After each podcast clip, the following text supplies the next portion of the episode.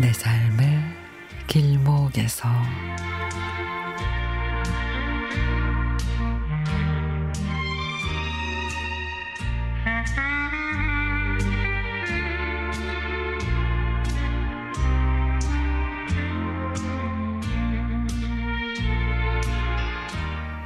아프기 전에는 제가 전혀 보지 못했던 평범한 일상이 이제는 하나씩 둘씩 눈에 들어옵니다.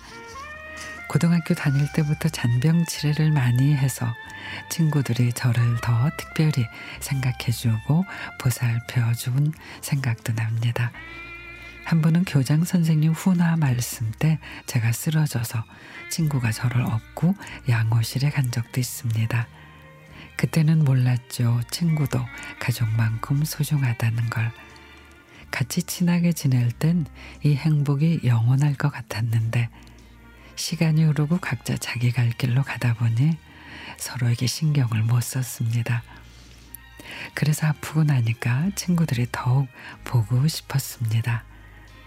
그리고 제가 병원에 누워 생활할 때는 가족의 소중함이 이렇게 큰지를 몰랐습니다. 가족이란 서로 다투다가도 그저 며칠 있으면 언제 그랬냐는 듯이 아무 일 없이 다시 또 말을 붙이고 장난도 치고 우스갯소리도 하고 그러죠. 특히 엄마가 제 곁에서 저를 많이 보살피셨는데 가족이 아니라면 누가 이렇게 지극정성으로 돌볼까 싶습니다. 혼자보다는 둘이 낫고 아픔도 서로 나누면 반으로 준다고 하죠. 사람은 참 혼자서는 못 사는 것 같아요. 그래서 사람을 만나고 전화도 하고 그러는 거겠죠. 친구나 가족이 나한테 먼저 전화 걸기를 바라기보다는 내가 먼저 전화를 걸면 어떨까요?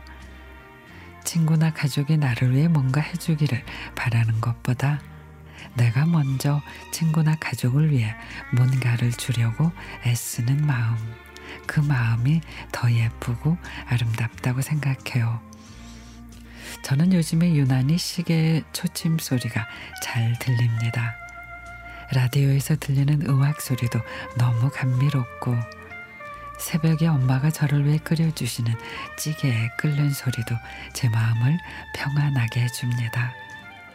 그 어느 때보다 감사의 마음이 가득해지고 있는 요즘이랍니다.